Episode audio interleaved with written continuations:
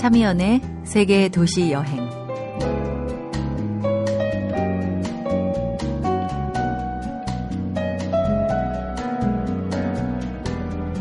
안녕하세요, 차미연입니다.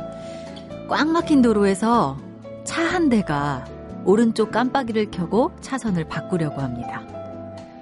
마침 오른쪽 차선이 천천히 빠지는 중이라 어느 차도 틈을 내주려고 하지 않네요. 대개는 그렇죠. 특히나 막히는 길에선 자기 차 앞에 다른 차가 끼어들면 무슨 큰 손해라도 입는 것처럼 앞차 꼬리에다 자기 차를 바싹 붙여버립니다. 저도 모르게 각박해지는 거예요. 이럴 땐 잠깐 여행을 다녀오세요. 상황이 여의치 않으면 지금 여행 중이라고 최면을 걸어보는 것도 도움이 되지 않을까요?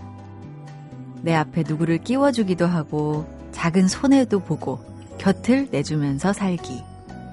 여행이 이런 품을 가르쳐주지 않나 싶은데요. 오늘 여행길도 함께하고 싶습니다.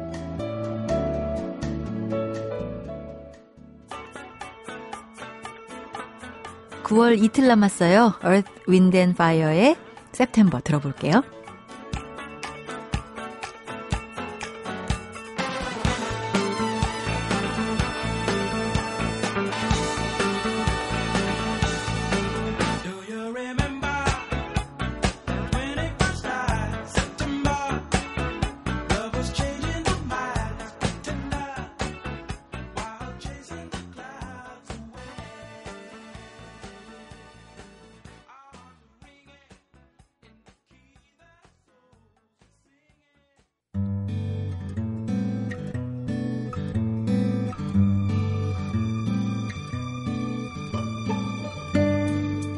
무심코 지나치는 소리 중에도 아름다운 것이 많아요.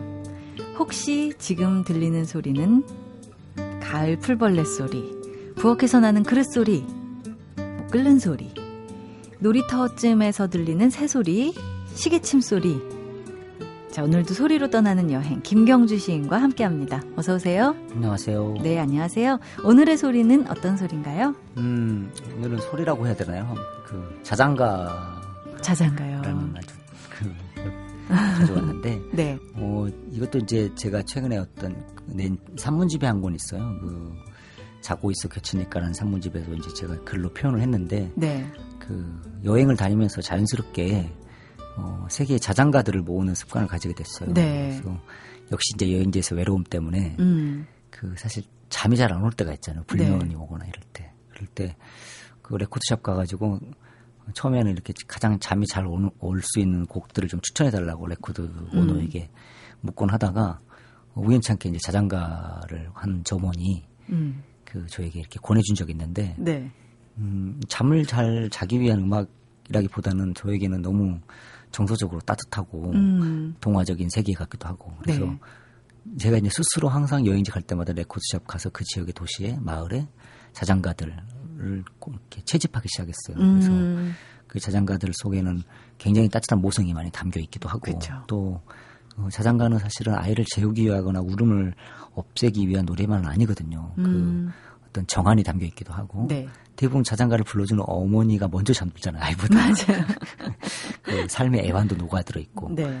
그 아프리카 자장가 같은 경우는 너무 더우니까 어머니가 뭐 가사 중에 뭐 열매 속에 엄마가 잠들어 있었으면 좋겠어. 뭐 아이가 어머니에게 불러주는 자장가들도 있고 그래요. 네. 그래서 뭐 연인에게도 필요한 자장 우리 니마 이렇게 될 수도 있는 거고. 네. 그래서 자장가는 사실 이 시대에 이 세계가 저는 사실 굉장히 불면의 시대라는 생각을 많이 해요.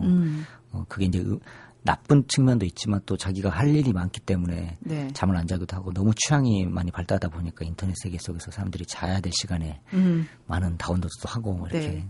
포토도 드나들면서 좀 자장가가 되게 필요한 시대다라는 생각이 들어서 그 자장가들을 많이 모았고 제가 공교롭게도 또 최근에 이제 세종문화회관에서 이제 뮤지컬을 제가 쓴 시극 뮤지컬을 하나 올리는데 네. 그 이야기가 이제 고스란히 그 자장가들을 주제로 하는 하나 이야기를 제가 만들어봤어요. 그래요? 그러면 자장가들이 많이 모여 있나요? 한 7곡 정도의 자장가를 가지고 우리 이제 그 이야기 네. 모성에 가득 담기는 이야기를 제가 뮤지컬과 작사를 쓰고 대본을 썼죠. 그래서 그러면은 이 곡은 어떻게 하셨어요?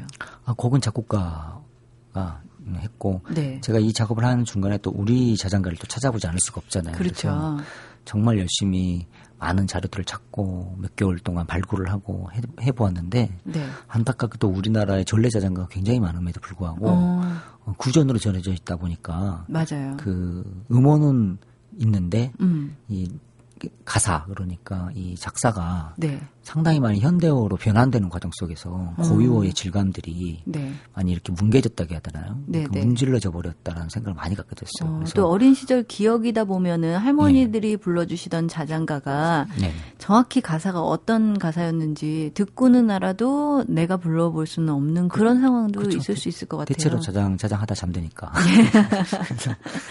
그래서 아, 이거 좀 복원해봐야겠다, 제가. 네. 그래서 제가 7곡의 자장가를 가지고 뮤지컬을 만들면서 직접 작사를 제가 그 가능한 한 그 어원을 살려서 공부를 해가면서 좀 또 작사도 직접 하고 했었죠. 그러셨어요. 예.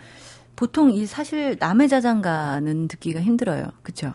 우리 집 자장가 말고는 아, 집마다 자장가가 있다고 조금 다르잖아요. 아, 그렇구나. 예, 저희 할머니는 저 어릴 때 나비야를 불러주시기도 했어요. 그 지역의 자장가 아니었을까요? 아니요, 그냥 나비야 있잖아요. 근데 왜 그 아이가 그 노래를 듣고 유난히 잘 자면 자꾸 그 노래를 해주게 되는 그럴 수도 있고요. 나비야도 사실 지역의 자장가인데. 그래요? 네, 그러니까 독특한 할머니.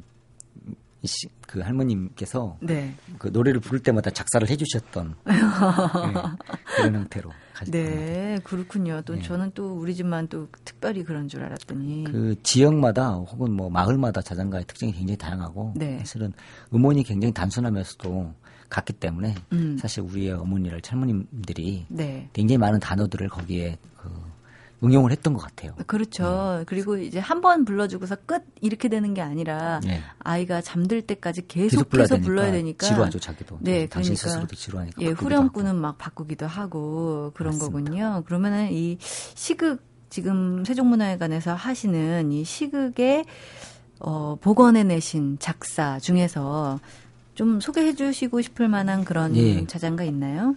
그 앞부분에 이제 아기와 어미가 나누는 그 대화가 있어요. 이 시극의 이제 제목이 나비잠이라는 뮤지컬인데 네. 그 나비잠은 순 우리말로 아이가 가장 편안하게 이렇게 팔 펼치고 자는 모습을 뜻하는 데서 나온 말이에요. 네. 그래서 그 어원을 또 보면 나비가 오히려 허공에서 날갯짓을 할 때 굉장히 자유로워 보이지만 모든 새나 모든 나비는 다 죽기 위해서는 땅으로 내려와야 되잖아요. 네. 그래서 나비가 바닥에 떠져서 펼쳐져 있을 때야 나비는 오히려 자유롭다라는 뭐 그런 그래서 그런 모양을 또 나비잠이라고도 하고 네. 뭐 여러 가지 의미가 있는데 그래서 저는 그 나비잠이라는 어원을 가지고 이야기를 만드는 중간에 가장 앞부분 정도에 어머니가 아이에게 불러주는 그 젖동량을 하면서 아이를 키운 어머니가 불러주는 자장가가 있습니다. 네. 그 자장가의 가사를 제가 한번 낭독해 드릴게요. 네. 예. 자장 우리 아가 자장 잘도 잔다. 꽃이 지면 달에 숨고 달이 피면 숨어 자라. 자장 우리 아가 잘도 잔다 우리 아가. 눈을 감고 달로 가라. 알강달강 잘도 잔다. 엄마 숨이 남아있네. 눈을 감고 달로 가라. 그렇군요. 이 어떤 작지만 아무것도 아닌 것 같지만 좀 곱씹어 보면 이물감이 느껴지는 예쁜 우리나라 말들이 많습니다. 네. 그런 말들이 곳곳에 숨겨져 있고 배어 있죠. 그래서 네. 제 뮤지컬 보러 오시는 분들은 좀 편안한 마음으로 좀 오랜만에 공연보다 잠들어도 옆 사람에게 혼나지 않은 네. 그런 공연을 보여드리고 싶어요. 네, 자장가 7곡을 들으면서도 잠들지 않을 자신이 있는 분들과 또 잠들어도 괜찮다는 위안을 받고 가실 수 있는 분들은 이 공연을 봐도 좋겠네요. 저도 보러 가도록 해보겠습니다. 네, 그렇다고 잠들 만한 공연은 아닙니다. 네, 알겠습니다.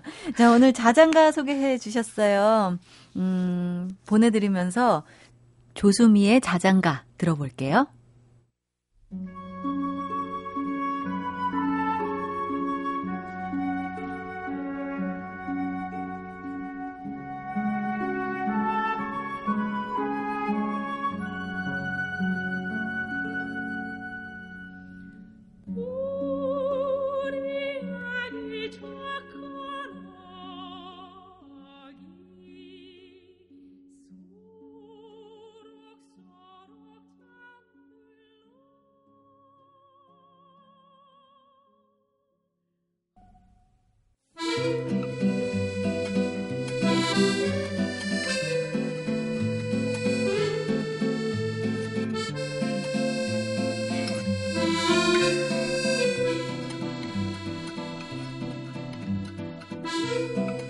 좋은 사람들과 둘러앉아서 정다운 얘기를 나누며 맛있는 거 먹을 때 행복하죠? 행복합니다. 그래서 이런 말을 하셨나 봐요. 어디에 있든 누굴 만나든 무엇을 먹든 당신의 인생이 맛있길 바랍니다. 라고요. 바르셀로나 미식가의 집 까사구르메 책을 내신 김문정 셰프 모셨습니다. 어서 오세요. 안녕하세요. 반갑습니다. 반갑습니다. 야리야리하게 생기셔가지고요. 아니요, 절대 그렇지 않은데요. 보통 음식 좋아하시는 분들은 네. 약간은 이렇게 음식 맛을 많이 보셔서 그렇지 않을 거라는 선입견이 있거든요. 그렇지 않으시네요? 애도 키우고 네. 일도 하고 네. 그러다 보니까 살찔 겨를이 없네요. 먹긴 엄청 많이 먹는데. 아 그래요? 복 받으시는 분입니다. 먼저 까사구르메라는 책을 내셨어요. 네. 무슨 뜻인가요? 아, 까사구르메는 일단 제가 바르셀로나에서 운영하던 민박집 이름이에요. 네. 그런데 이제 까사라는 거는 스페인어로 집이라는 뜻이고요. 그리고 구르메는 영어로 고메라고 하죠. 미식가의 네. 또 뭐 맛있는 어떤 그런 거를 뜻하는 단어인데 그거를 스페인어에서는 구르메라고 발음을 해요. 네네. 그래서 까사구르메 하면 미식가의 집. 네, 그런 뜻을 갖고 있어요. 네. 네. 민박집을 운영하셨는데 미식가의 집이었다면 네네. 그러면 이곳에 머무는 분들은 정말 맛있는 음식을 드셨겠어요? 저희 컨셉 자체가 까사구르메는 이제 한국 관광객들이 바르셀로나 현지인 집에서 스페인의 현지 음식을 접하면서 온전히 스페인을 느끼고 경험했으면 하는 바람으로 만들어진 곳이거든요. 네. 그래서 아침은 스페인식 아침 식사.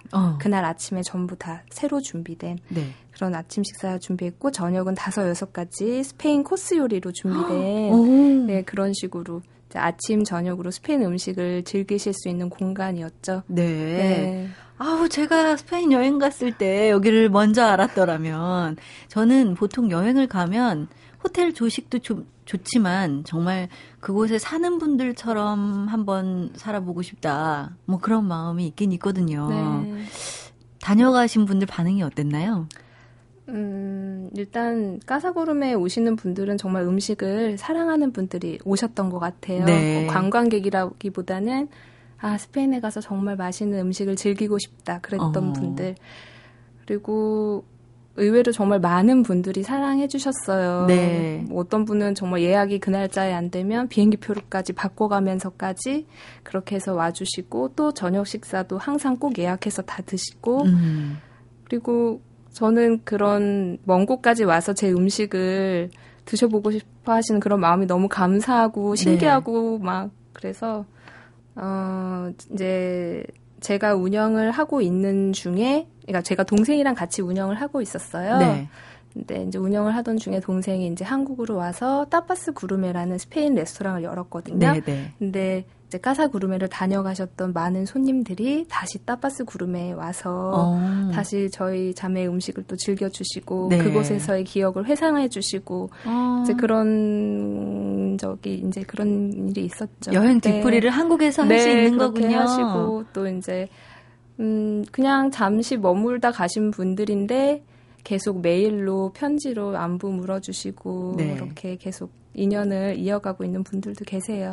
네. 그럼 그분들 마음속에는 이 까사구르메가 마치 내 바르셀로나 집인 것처럼 네. 그런 마음으로 남았을 것 같은데요. 그럼 바르셀로나에 얼마 동안 사신 거예요? 제가 2002년 봄에 갔거든요. 네. 그리고 올해 3월쯤에 들어왔으니까 거의 11년 정도 됐죠. 그렇군요. 네. 그러면 그 11년 동안 내내 이 까사구르메를 운영하신 건가요? 아니에요. 그건 아니에요. 제가 이제 스페인으로 떠난 거는 이제 레스토랑 경영 공부를 하려고 이제 유학을 네. 이제 처음 왔고 또 그 유학 그 공부 안에 또 요리 실습 같은 게 있었어요. 네. 그래갖고 이제 요리 공부도 이제 하면서 이제 이래저래 공부를 계속 하다가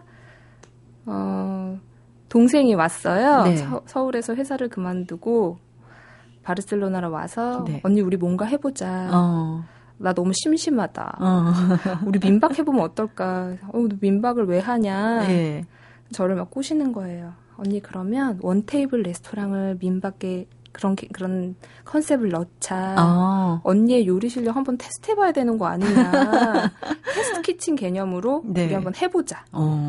그래서 이제 2008년 10월에 이제 오픈을 하게 됐고, 그거는 2011년 6월까지 한 3년 정도 돼요. 네. 네. 그렇게 그동안 운영을 했죠. 그럼 네. 계속해서 원테이블 레스토랑과 민박집을 겸해서 하신 네, 건가요? 네, 네, 네.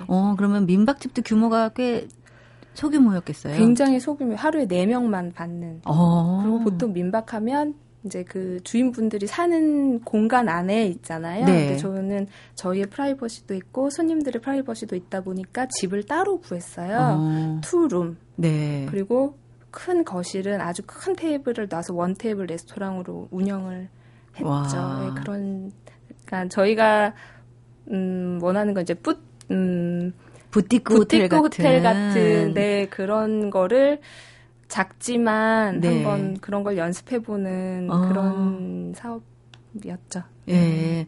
굉장히 잘 됐을 것 같아요. 저라도 그런 곳으로 가보고 싶겠다는 생각이 드는데 사실 운영하는 입장에서는 쉬운 일은 아니었을 것 같아요. 방은 투룸이어도 뭐 시트 가는 거부터 그렇죠. 또 요리도 또 직접 하시려면 그렇죠. 또 그렇고 네. 이거는 레스토랑과 호텔을 함께 경영하는 것과 다름없었을 텐데요. 일단 그때 제가 요리 학교를 다니고 있었고요. 네. 그리고 제 첫 번째 책 스페인은 맛있다를 집필 중에 있었고 네. 또 우리 이제 아기가 만 2살이었어요. 네. 그러니까 사실 굉장히 여러 가지를 하고 있는 때에 또 까사구르메를 이제 했는데 보통 민박집은 아침 이렇게 주고 끝이잖아요. 네. 근데 이제 아침 식사 준비해야 되고 또 이제 뭐 집도 정리해야 되고 손님들 일정도 봐드리고 맞아요. 또 그다음엔 집으로 우리 집으로 돌아와서 우리 집 살림도 해야 되잖아요. 아기도 네. 봐야 되고 우리 먹을 것도 해야 되고 그럼 또 이제 또 저녁 식사 예약이 있으니까 네. 또 저녁 식사 예약 준비하러 가고 그렇게 굉장히 바쁜 하루하루를 보냈던 것 같아요. 그런데 네. 그 힘듦 속에서도 어떤 행복하다는 기분, 아 내가 살아있구나. 그리고 어떤 보람을 느끼면서 힘듦에도 불구하고 굉장히 행복한 하루하루를 보냈던 것 같아요. 까사구르메를 하면서 좋아하는 일을 네. 할 때는 힘들어도 즐거운 그게 진짜 네. 있는 것 같아요. 네. 요즘에 새삼스럽게 네. 그런 것들이 더 잘 보이는데요. 원래 요리에 그렇게 관심이 있으셨어요? 먹는 걸 좋아했죠. 만든다기보다는. 네, 저는 네. 뭐 이 얘기를 들으시면 기함하시겠지만 스페인에 가서 처음 쌀 씻어보고 밥 지어봤거든요. 지금 요리사신데. 그러니까요. 네. 네. 그럼 어떻게 해가지고 이렇게 요리사의 길을 걷게 되셨어요? 물론 레스토랑 경영을 하다가 배우셨다고는 네, 하시지만. 그냥 레스토랑 경영 공부를 한데 이제 그 요리 실습이 필수 과목이었어요. 네. 그래서 격주로 하는데 좀 재미있더라고요. 그리고 이제 여름 방학 때는 이제 실제 레스토랑에 실습을 나가는데 굉장히 힘들어요. 정말 네. 발바닥에 불이 날 정도로 막 오래 서 있어야 되고 땀도 많이 흘리고. 그런데 너무 신기한 게 그 다음 날이 되면 오늘은 무슨 요리 할까? 막 설레는 기분으로 너무 가벼운 발걸음으로 가고 있는 거예요. 네, 제가 네. 너무 힘든데. 이거 내가 좋아하는 일이구나. 좋아하는 일은 힘들어도 즐겁게 할 수 있구나. 네. 이제 그런 거를 네, 깨달을 수 있었던 것 같아요. 네. 진짜 지금도 눈이 반짝하시는데요. 스페인에서 스페인 음식을 만들어서 우리에게 소개해 주신 거잖아요. 네. 스페인 음식은 그래도 한국 사람들 입맛에 잘 맞는다고 얘기가 되고 있어요. 어떤 부분이 비슷한 건지, 어떤 부분이 한국 사람들이 좋아할 만한 요소인 건지. 일단 네. 쌀을 이용한 요리가 많고요. 네. 그다음에 마늘이랑 양파, 고추를 굉장히 많이 이용하기 때문에 네. 느끼한 게 덜해요. 다른 나라 음식에 비해서. 그리고 버터를 많이 쓰는 나라와는 달리 올리브유를 많이 쓰는데 네. 올리브유 같은 경우는 굉장히 음식을 담백하게 해주거든요. 네, 맛을. 네. 그 재료 맛을 최대한 자연스러운 재료 맛을 느낄 수 있기 때문에 한국 사람도 쉽게 받아들일 수 있는 것 같아요. 네. 네. 지금 말씀을 계속 듣다 보니까 입에서 군침이 돌아요. 막 스페인 음식 먹어보고 싶기도 하고. 그런데 잠시 전하는 말씀 듣고 계속해서 얘기 나눠보도록 하죠. 네. 기쁠 때면 내게 행복을 주는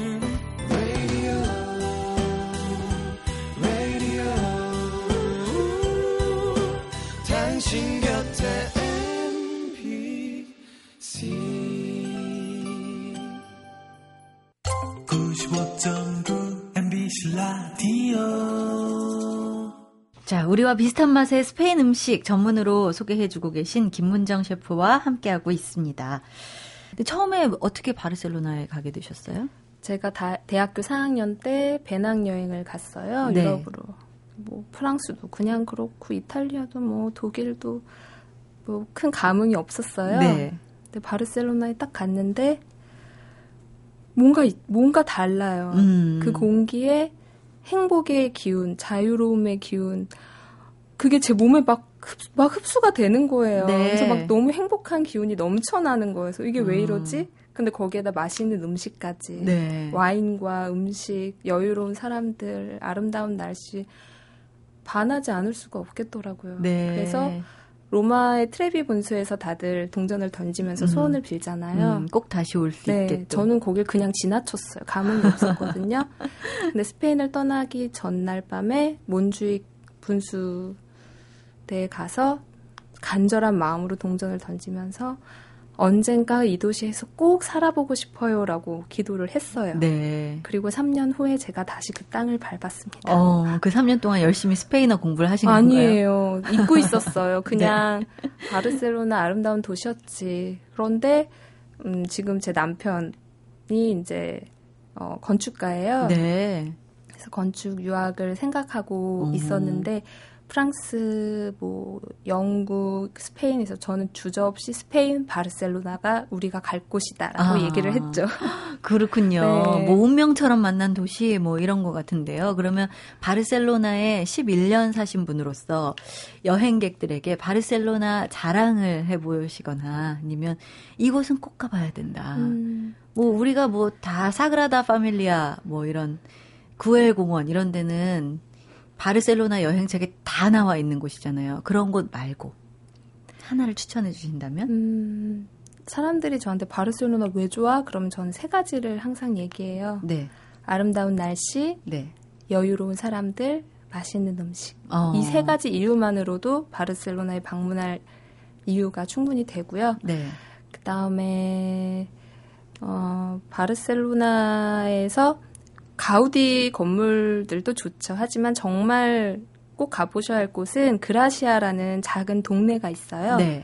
거기는 이제 옛날에 바르셀로나 성곽 외에 있는 아주 작은 마을이었대요. 네. 근데 이제 도시가 확장되면서 이제 편입이 된 건데 다행히도 그 옛날 골목길과 광장들이 그대로 살아있어요. 그래서 옛 정취가 느껴지면서도 또 굉장히 코스모폴리탄적인 성향을 갖고 있어요. 네. 외국인도 많이 살고 예술가들도 많이 살고 뭐 이국적인 레스토랑이나 카페도 많고.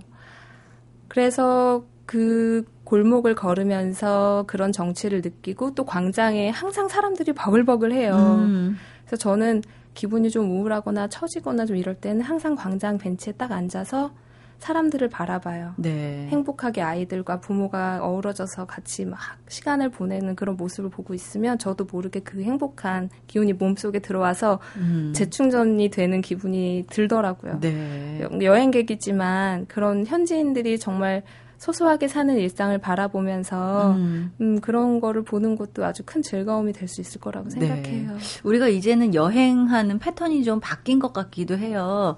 예전에는 이렇게 뭐 프랑스에 가면 에펠탑 딱 찍고 바르셀로나 가면은 또 뭐 몬주익 언덕과 사그라다 파밀리아를 찍는다면 요즘에는 좀 현지인들과 어우러져서 사는 그런 여행을 많이 선호하는 것 같은데요.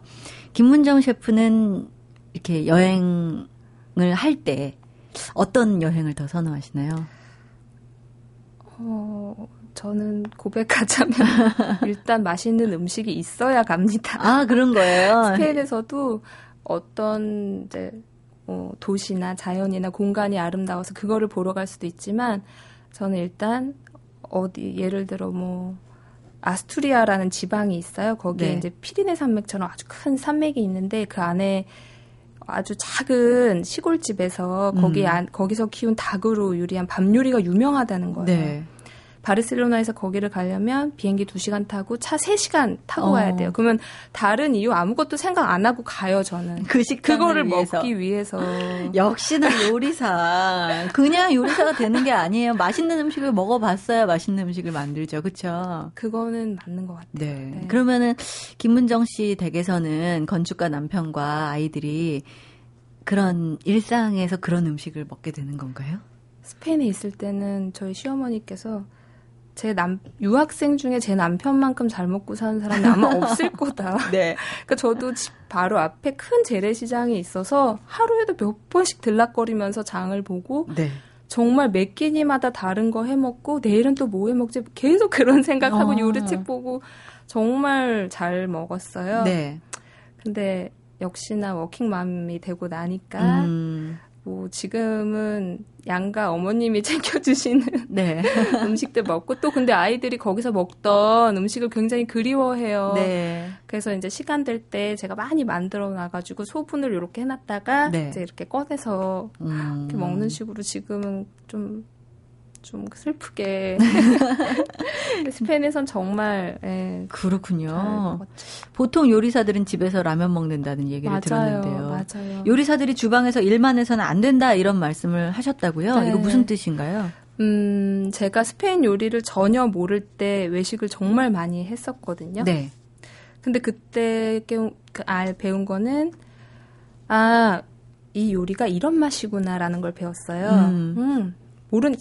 다 처음 먹어본 음식들이잖아. 네. 이거는 이런 맛이구나. 근데 이제 음식을 좀 할 줄 알고 좀 알게 된 다음에 다른 사람이 한 요리를 막 먹다 보니까 이런 요리를 요렇게도 할 수 있고 저렇게도 할 수 있구나. 그거를 알게 되는 거예요. 네네. 근데 이제 요즘에 유럽에서 어떤 게 유행이냐면 셰프가 자기가 경영하는 농장이 있어요. 야채도 자기가 키우고 이제 닭이나 그런 돼지 같은 것도 자기가 원하는 고기 맛을 내기 위해서 사료까지 자기가 다 배합을 결정을 해서 네네. 할 만큼 굉장히 식재료에 신경을 쓰고 옆에서 이제 관찰을 하면서 네. 하는 그런 셰프들이 있는데 그런 셰프들이 하는 요리를 먹어보면 굉장히 단순한 요리임에도 불구하고 그 재료의 맛을 최상으로 끌어내서 만드는 이제 그런 결과물을 내놓거든요. 네.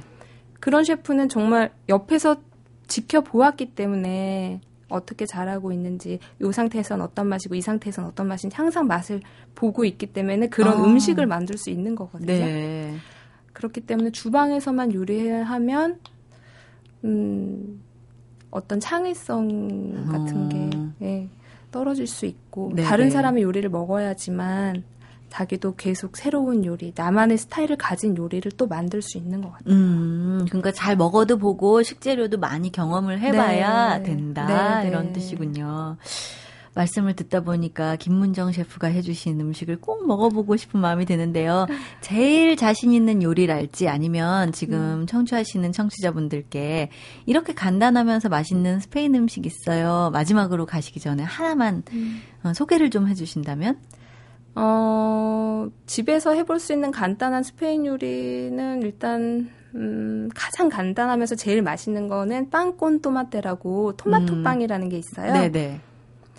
일단 토마토를 갈아 두시고요. 네. 생마늘 하나 준비하시고 바게트 길게 잘라요. 네. 바게트를 바삭하게 구운 다음에 거기에 생마늘을 긁어요. 그러니까 바게트 생으로? 네네. 네. 바게트 표면이 울퉁불퉁하기 때문에 거칠어서 마늘을 이렇게 문지르면 다 그 즙이 묻어요. 올리브유 이런 거 묻히지 말고? 그건 맨 마지막에. 그다음에 그래요? 그 마늘하고 그다음에 갈아놓은 토마토를 이렇게 듬뿍 올린 다음에 네. 소금 살살 뿌리고 엑스트라 버진 올리브유 질 좋은 거를 듬뿍 뿌리세요. 그거 하면 뭐 스테이크 드실 때도 새콤하고 마늘의 짠한 맛이 있어서 네. 느끼함이 사라지고 뭐 야채랑 야채구이랑 곁들여셔도 좋고 계란 후라이랑 같이 드셔도 되고 모든 음식과 내 두루두루 잘 어울리게 먹을 수 있는 네. 스페인 음식이 될 거예요. 여러분 일요일 아침 식사 걱정하지 마십시오. 이 빵콘 또마토로 네, 하면 되겠네요. 네. 아, 진짜 군침 도는 시간이었습니다. 오늘 스페인의 바르셀로나에 빠지고 스페인 요리에 빠져서 스페인 음식 전문 요리사가 되신 김문정 셰프와 함께 했습니다.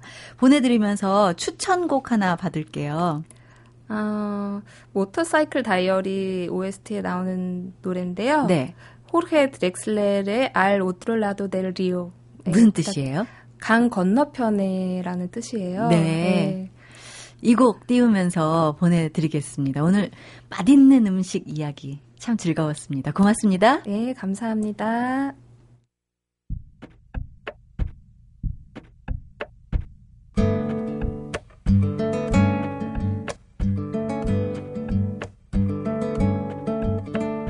Clavo mi remo en el agua, llevo tu remo en el mío. Creo que he visto una luz al otro lado del río.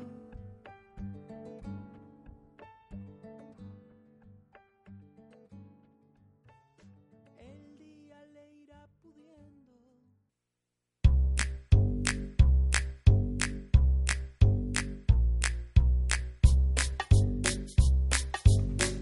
삼합이라는 음식이 있죠. 삭힌 홍어와 삶은 돼지고기, 묵은 김치를 한 번에 함께 먹는 겁니다. 물론 여기에 막걸리가 빠질 수 없다고 주장하는 분들 많을 거예요. 자, 내 인생에 있어서 삼합은 뭘까? 문득 이런 생각을 해봐요. 여행이 빠질 순 없을 것 같습니다. 오늘은 어디로 가볼까요? 여행작가 노중훈 씨 나오셨습니다. 어서 오세요. 안녕하세요. 네. 네. 노중훈 씨의 삼합은 뭔가요? 술하고요. 안주하고. 해장 음식? 아, 네. 마치 네. 햄버거집에서 햄버거 프렌치 프라이 코크를 외치듯이.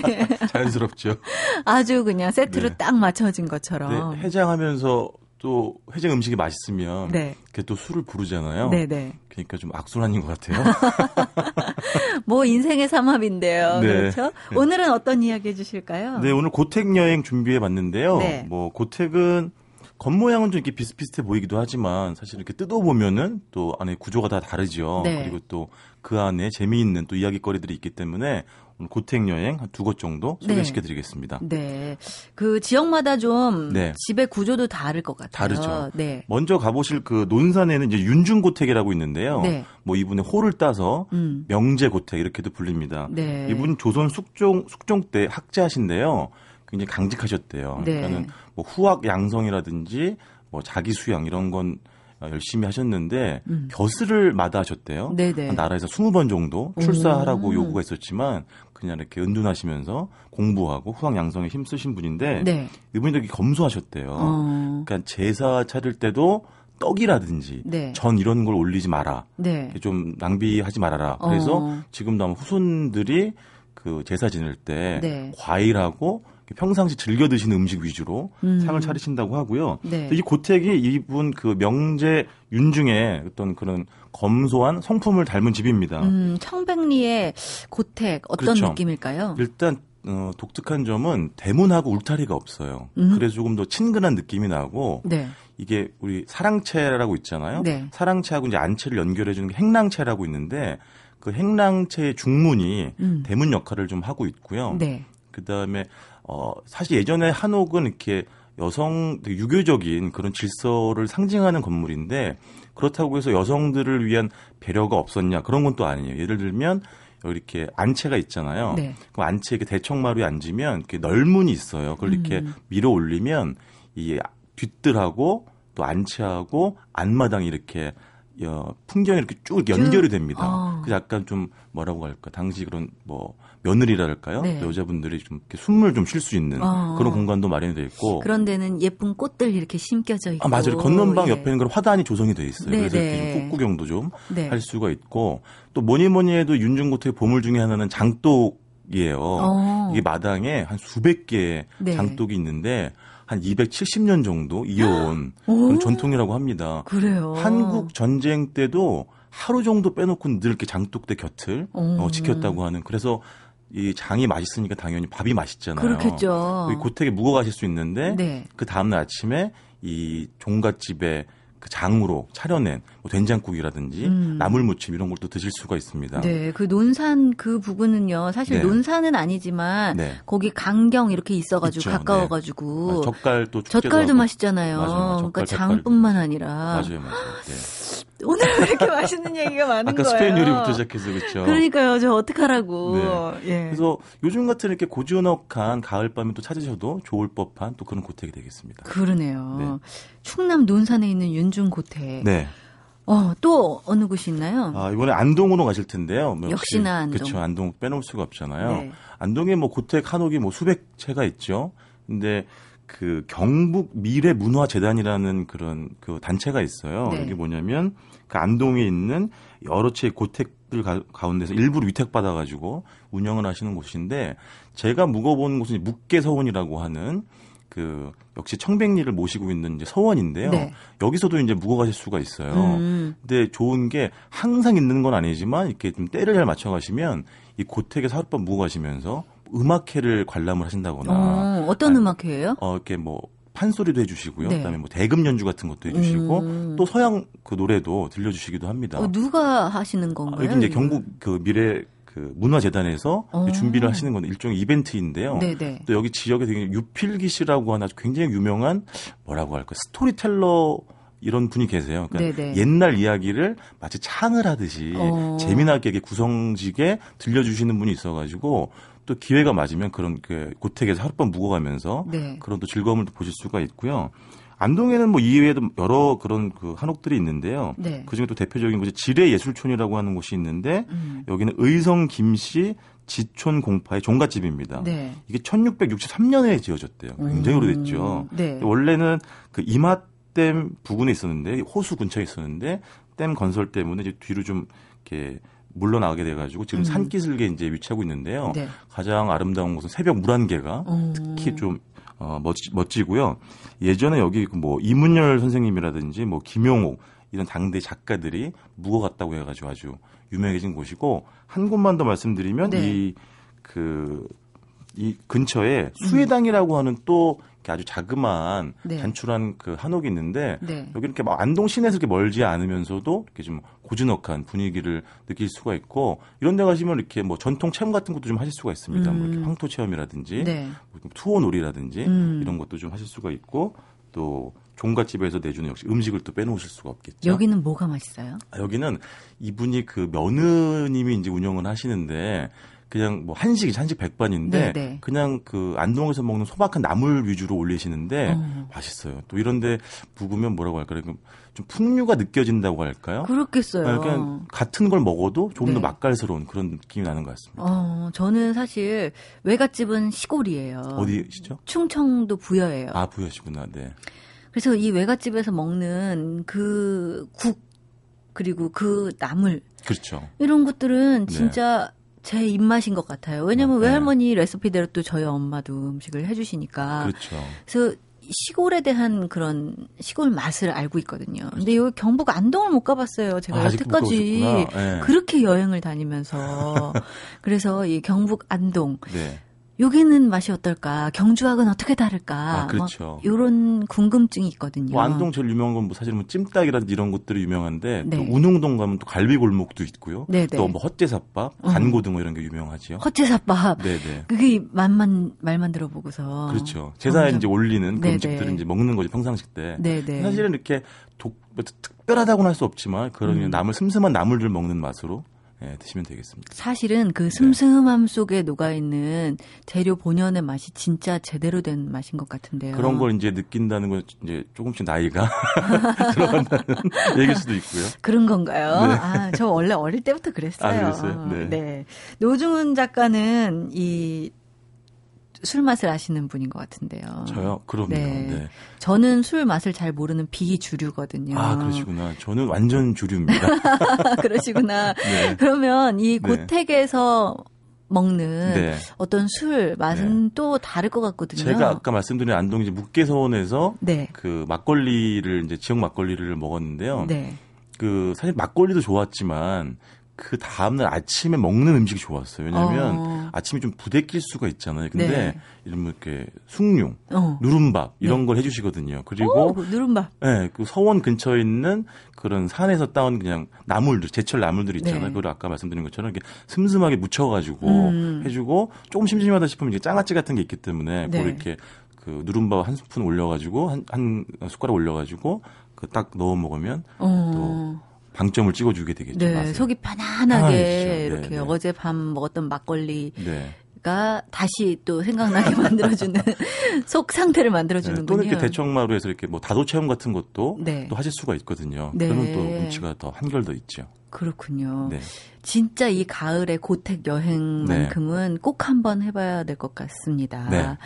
예, 노중훈 씨의 삼합 이야기와 오늘 고택 여행 이야기까지 함께했습니다. 함께해 주신 노중훈 작가 고맙습니다. 고맙습니다.